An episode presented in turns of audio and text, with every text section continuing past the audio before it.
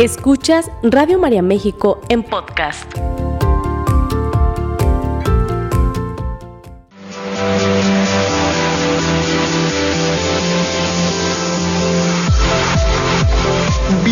Bienvenidos al lugar en donde los retos son oportunidades para fortalecernos. Gimnasia Emocional, la revista radiofónica de salud mental, con sugerencias prácticas, entrevistas, temas de actualidad y los mejores ejercicios que desarrollan tu potencial para crecer y mejorar. Gimnasia Emocional, con el psicoterapeuta Marco Antonio Susán.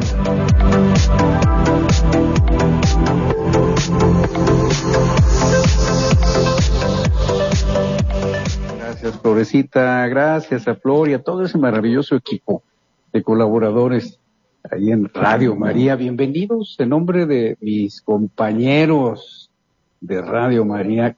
Un gran abrazo de bienvenida para todos ustedes. Qué bueno que están con nosotros. Qué bueno. Bueno, nosotros andamos aquí con la, la gimnasia viajera. de un lado para otro, ¿verdad? Bueno, aquí estamos con ustedes nuevamente y eh, te sugiero que vayas a, a, buscar tus, cuadernos de anotaciones porque hoy te tengo un temazazazo, pero temazazazo de veras.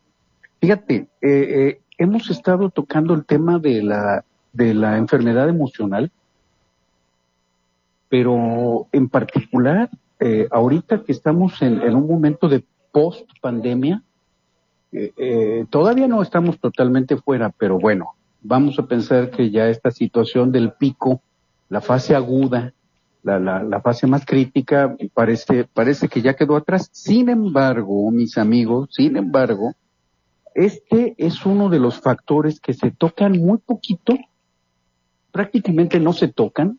Eh, es, es interesante pues que es un factor, el, el de la post pandemia, es un factor que determinó muchísimas cosas de nuestra vida actual, sobre todo hablando de, de en el campo de la salud mental.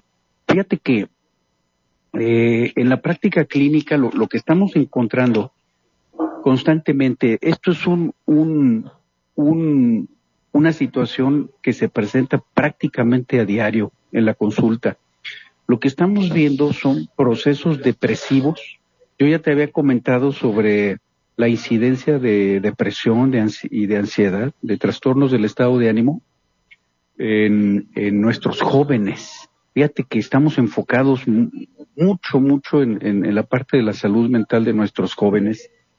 Estamos hablando de desde la, adolescencia, desde los 12 años de edad hasta hombres y mujeres de 40, 45 años, en plena edad productiva, pues y es una constante que eh, a lo largo de la pandemia se detonaron muchas cosas muy importantes, muy importantes.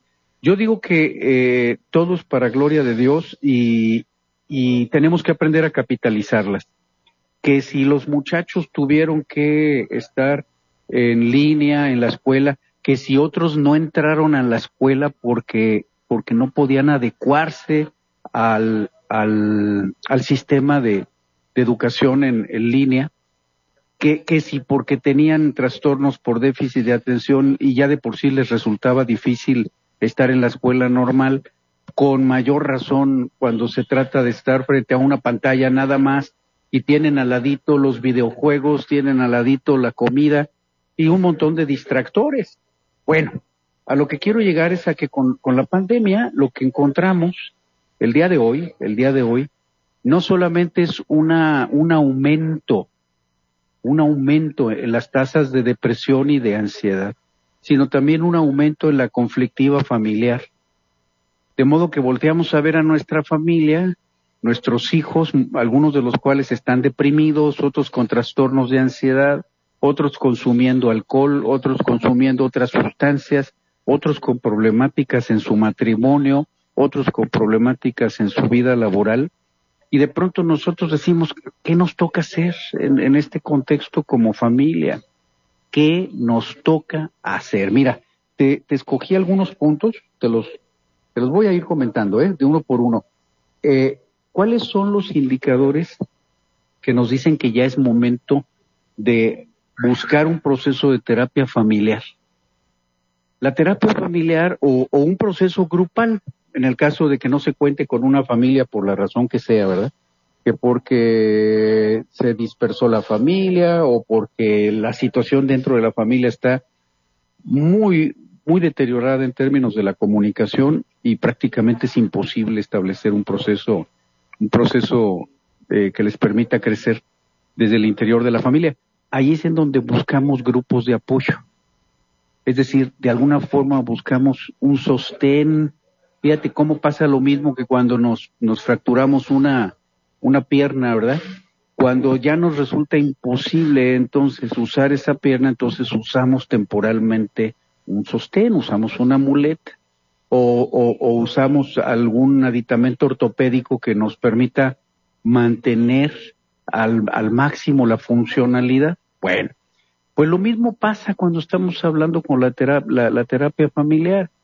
Llegamos a un punto en el que eh, nos damos cuenta de la problemática que estamos viviendo al interior de la familia, la problemática que estamos viviendo al interior del matrimonio, la problemática que nuestros hijos están viviendo o nosotros como hijos cuando vivimos todavía con nuestros padres.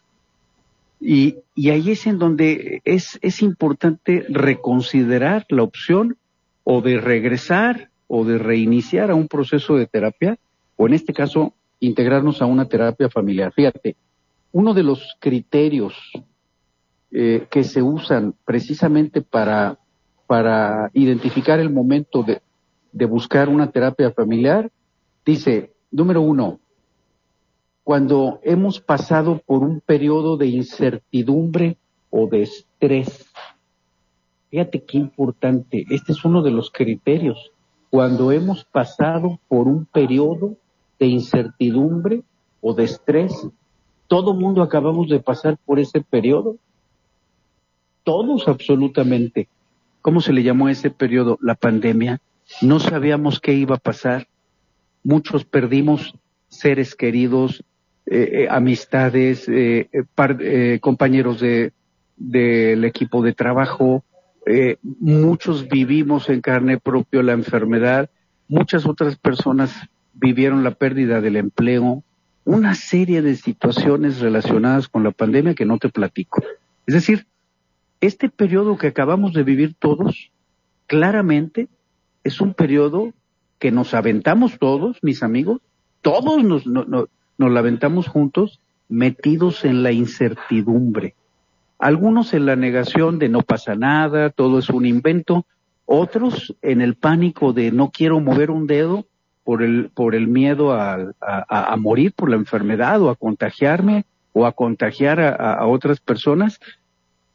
Desde donde quiera que lo hayamos vivido, ya sea desde el pánico, eh, eh, esa reacción excesiva, o desde la negación de pensar que no, que no pasaba nada, vamos a tomar como puntos de referencia esos, dos extremos.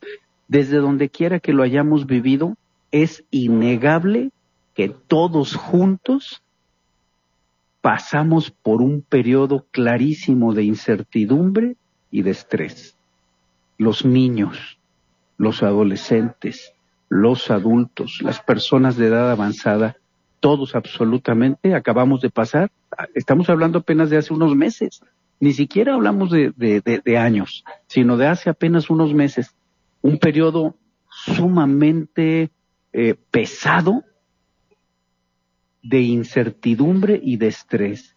Teníamos las noticias, pero no había una, una idea clara de hacia dónde íbamos. De modo, fíjate, ¿por qué insistir en este punto? Porque cuando hemos pasado por este trauma, entonces lo que vemos es cómo se disparan los trastornos psiquiátricos, cómo se disparan los trastornos del estado de ánimo, cómo aumentan la problemática matrimonial, cómo en muchos de los muchachos, ahora hemos eh, estado trabajando mucho con jóvenes, cómo eh, impactó. Ayer precisamente eh, escuchaba a una familia que me, me comentaba que, que eh, sus hijos tienen dos años, o entre dos y tres años menos cronológicamente de los que tienen desde el punto de, vista madurativo. Entonces yo les pregunté a esta familia que a qué se refería y me dijeron, porque durante la pandemia lo que vivimos fue un atraso. Eh, eh, no es, eh, no decía la señora, mi esposo empezó a beber más. mi hijo que tenía trastornos de, la, de la conducta alimentaria empezó a, tener más atracones de comida. la otra hija que ya de por sí traía una problemática depresiva empezó a tener mayores problemas de sueño, mayores problemas con el estado de ánimo y así una tras otra. Bueno, este es uno, uno de los criterios, te lo, te lo comento como el primero, el primer criterio que usamos para pensar en la necesidad de buscar una ayuda familiar o un apoyo grupal. Número uno, cuando, se cuando hemos experimentado juntos un periodo de incertidumbre o de estrés prolongado como el que acabamos de pasar. Número dos, cuando la familia acaba de, sufrir una pérdida importante. Eh, aquí podemos hablar eh, desde cuestiones de tipo laboral, asuntos eh, académicos, por ejemplo, relacionados con una inestabilidad en, en, la escuela, vamos a pensar en uno de los hijos, una problemática para para sostener la, el, equilibrio en su carrera académica o en el proceso educativo. Y por supuesto también hablamos de, pérdidas, pérdidas eh, humanas. Cuando hemos tenido la pérdida de, de un ser querido muy cercano, que, con el que teníamos una relación. Fíjate, los, la importancia de los vínculos. San Pablo nos dice, Aquí muy importante las palabras de Pablo, nos dice, anímense los unos a los otros, edifíquense los unos a los otros, porque el amor no es un asunto personal, no es un asunto individual. Yo pienso que ahorita es, es, un momento muy, muy apropiado para que nosotros podamos crecer en esta conciencia. Nos hemos alejado de lo que es el apoyo mutuo el apoyo que otras personas me pueden brindar. Nos hemos encerrado en las redes sociales, en la imagen personal, eh, en, lo que yo, yo quiero, deseo, en mi capricho, en mi propio interés y nos hemos olvidado de qué es lo que necesitan nuestros seres queridos de nosotros mismos. Volver al apoyo, eh, eh, no solamente de la familia, que es muy importante en primer lugar la familia, sino volver al grupo, volver al apoyo grupal, volver a, darnos permiso de dar y de recibir y de animarnos los unos a los otros, como diría el buen Pablo, de edificarnos los unos a los otros, y esto se convierte en una herramienta terapéutica enorme. Pablo tenía razón. Pablo tenía toda la razón. Necesitamos recuperar ese ánimo los unos a los otros y esa palabra que nos edifica. El vínculo. Cuando perdemos a alguien que nos edificaba, cuando eh, eh, muere alguno de nuestros seres queridos que representaba una persona con la que teníamos un apoyo mutuo, pues entonces entramos en un proceso de duelo.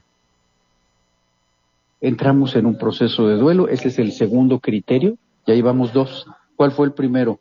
Cuando experimentamos un periodo de incertidumbre o de estrés prolongado como el que hemos pasado con la pandemia. Número dos, cuando la familia sufre una pérdida importante, el fallecimiento de uno de sus integrantes o alguna otra pérdida. Fíjate que aquí inclusive hemos visto también cuando se trata de mascotas, cuando se trata de mascotas, eh, alrededor de las cuales la familia se reunía y que habían hecho de la mascota prácticamente como un buen pretexto para mantenerse juntos y, que bueno, en algún momento se pierde también esa relación, ahí entramos en un proceso de duelo. Número tres, cuando toda la familia o alguno de sus miembros experimentó o fue testigo de un hecho traumático, como puede ser un accidente, un caso de violencia, un desastre natural, Fíjate que aquí es cuando la, la, familia necesitamos recuperar esa capacidad para animarnos los unos a los otros edificarnos los unos a los otros. ¿Qué hacemos normalmente las familias humanas? Mira, te lo platico.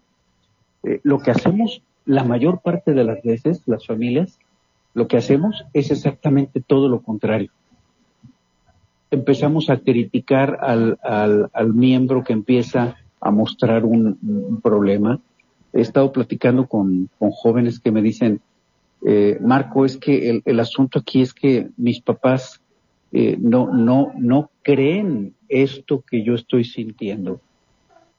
Yo estoy pasando por esta situación mental, por esta situación de mi estado de ánimo y mis padres me dicen que soy tonto, que soy un perdedor, que yo debería de aprender a hacer las cosas como antes se hacían, que la gente salía sola. Yo digo, ¿cuándo la gente ha salido sola, por amor de Dios? ¿Cuándo la gente ha salido sola? Si siempre que el ser humano ha salido adelante, ha sido gracias a quienes lo rodean. Toda la vida cuando el ser humano ha crecido, cuando ha tenido logros, cuando ha ido teniendo avances, no ha sido por sí solo, no ha sido por mérito propio, sino ha sido gracias a las personas que lo rodean. Entonces, fíjate aquí qué importante. Cuando alguno de los miembros ha experimentado o ha sido testigo de un hecho traumático, papás, créanle a sus hijos. Cuando sus hijos les digan algo, papá, mamá, escuchen por favor, paren oreja, háganle caso a lo que está diciendo, no caigan en la trampa de está tratando de manipular, está tratando de llamar la atención, es un manipulador, es una manipuladora. Podemos empezar a, a dejar atrás esa basura mental, porque es basura mental, y podemos darnos la oportunidad de creer en nuestros hijos. Papá, mamá, crean en sus hijos. Cuando los hijos les comenten algo, denle crédito, acompáñenlo, si se está equivocando el hijo, la hija, o está cometiendo un error, o está dentro de una mentira, aún así tu acompañamiento le va a ayudar a sacar una lección productiva de ese hecho. Número, vamos al número cuatro. El número cuatro nos dice cuando alguno de los miembros de la familia presenta una enfermedad mental o una adicción.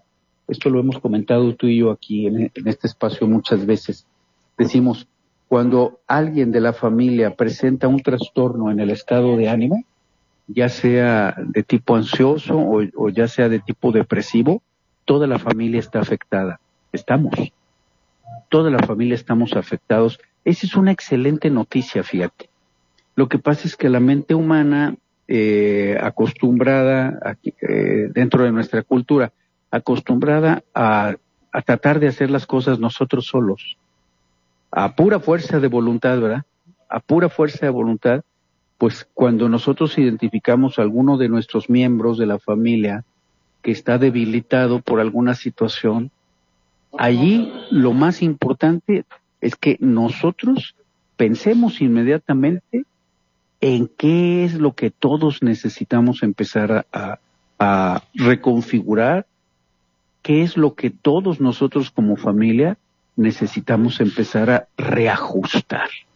¿En dónde necesito yo ponerme a trabajar como hermano mayor, como hermano o hermana del medio, como hermano menor, como mamá, como papá, como tíos, como abuelos, como primos? ¿En dónde necesito yo revisarme? Cuando veo que alguno de mis seres queridos presenta una adicción, cuando nos damos cuenta que alguno de nuestros seres queridos está drogando, o se le están pasando las copas y está teniendo problemas. La primera pregunta es, ¿qué necesito revisar en mí? Fíjate, más que pensar qué le está pasando a la otra persona, así con un tono de juicio, puedo decir, ¿qué puedo ir revisando en mí?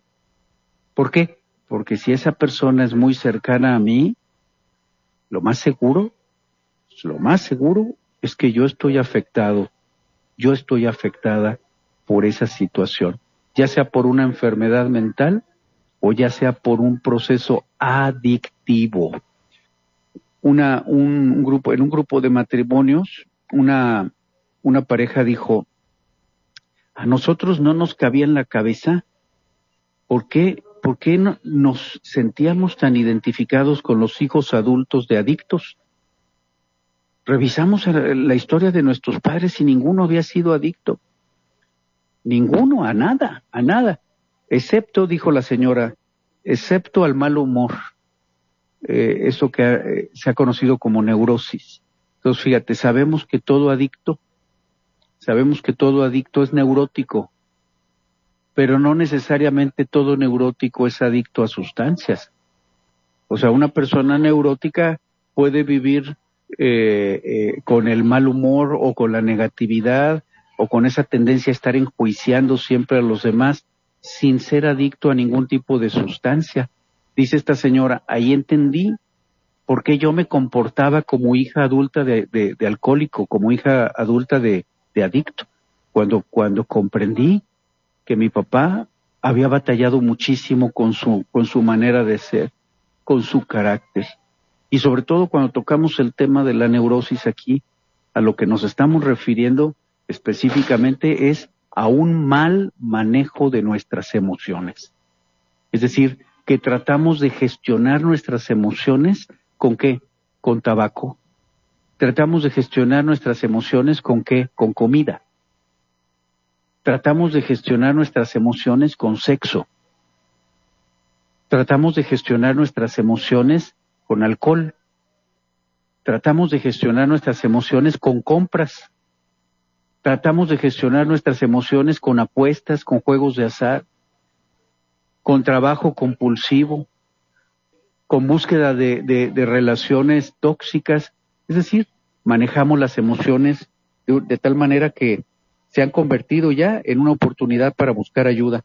Y finalmente, para irnos al, al corte, Florecita, número cuatro, cuando han existido relaciones conflictivas dentro del núcleo familiar, es decir, cuando los hijos entre ellos o los miembros de la familia o, nuestra familia con las familias eh, eh, políticas han tenido durante cierto tiempo problemas o dificultades, ya sea personales, económicas, laborales, situaciones que tienen que ver con el vínculo entre unos y otros. Ese es el momento, la gran oportunidad de buscar una nueva libertad, un apoyo fuera de nuestra familia. Vámonos a un corte, Florecita, y en un momentito regresamos.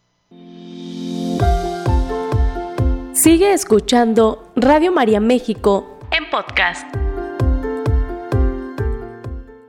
Muchas gracias, gracias a, todo ese maravilloso equipo de producción. Eh, estamos aquí con la gimnasia emocional, gimnasia viajera.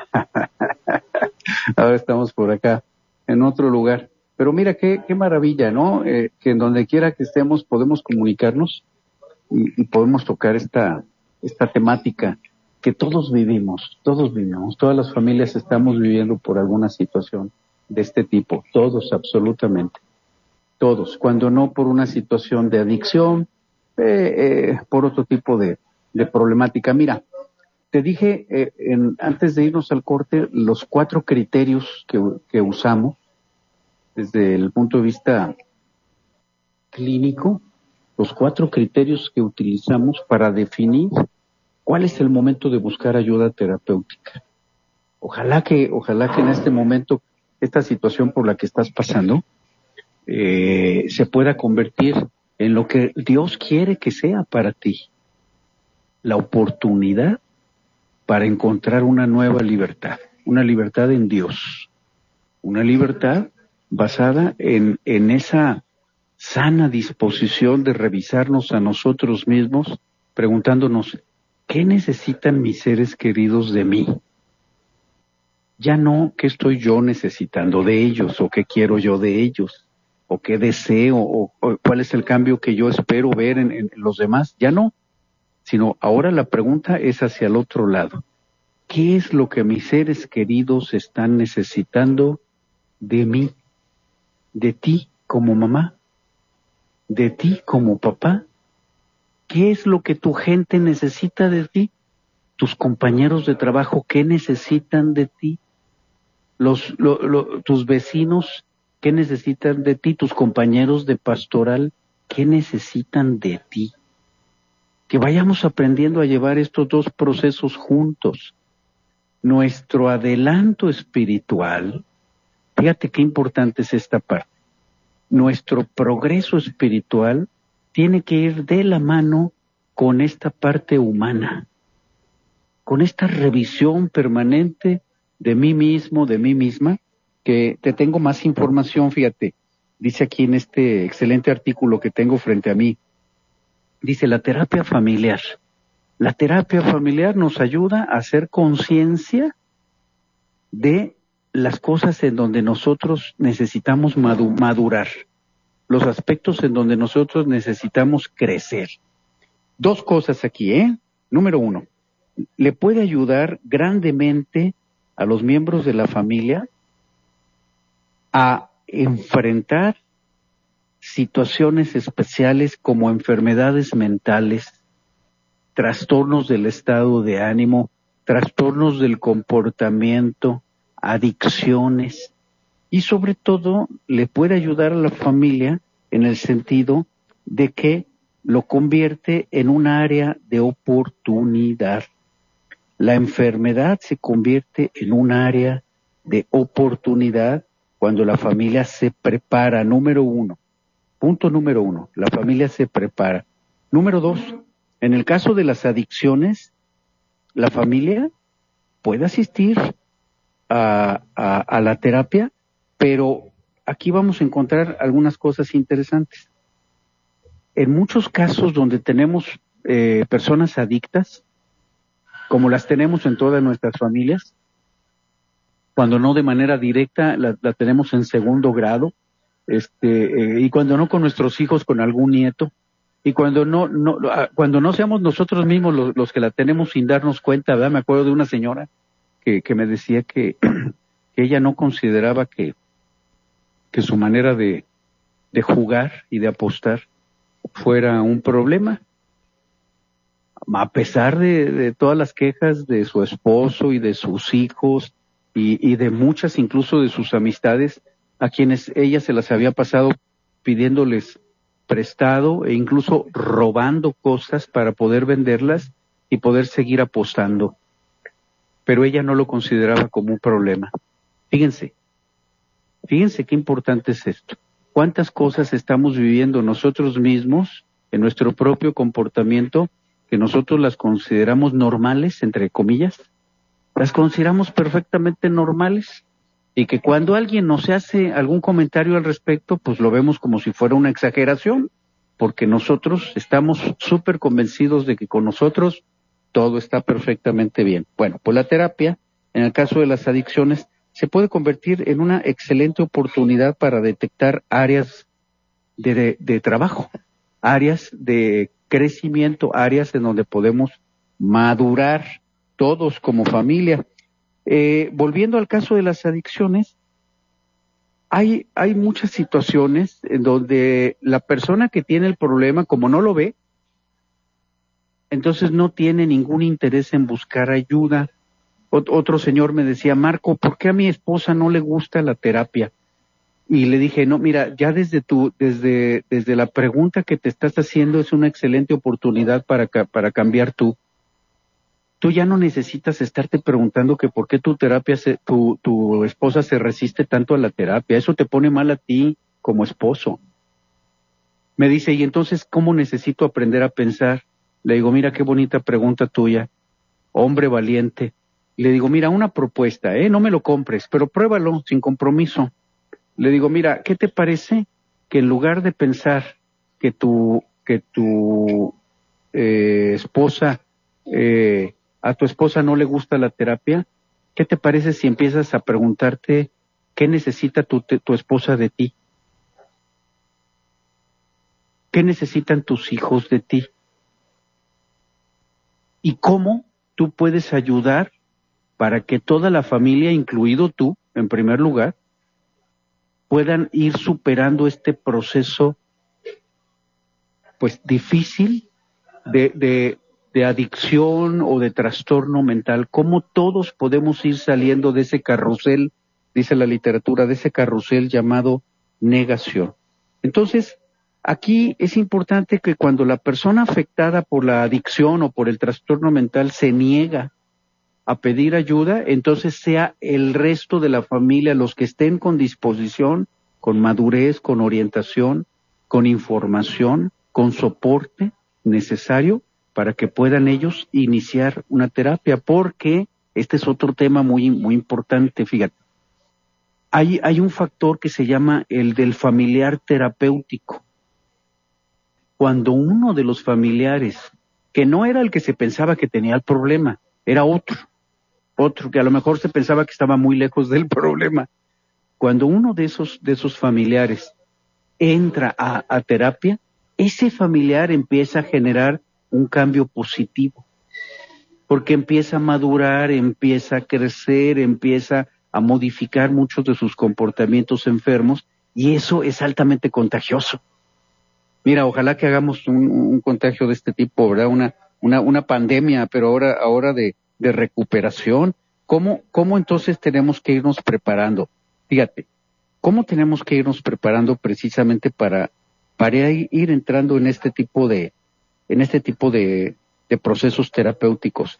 Bueno, lo primero es que estemos dispuestos o, o, en pocas palabras, ¿qué podemos esperar del proceso terapéutico? ¿Qué podemos esperar? Primero, que estemos realmente dispuestos a, mejorar nosotros, que estemos realmente dispuestos a revisar nuestro propio comportamiento y que veamos a la enfermedad emocional en casa como una oportunidad para crecer. Tres cosas para, para, para que te los, te los vayas este, eh, llevando como reflexión el día de hoy. Tres cosas. Primera, una oportunidad para identificar tus dificultades específicas, las tuyas.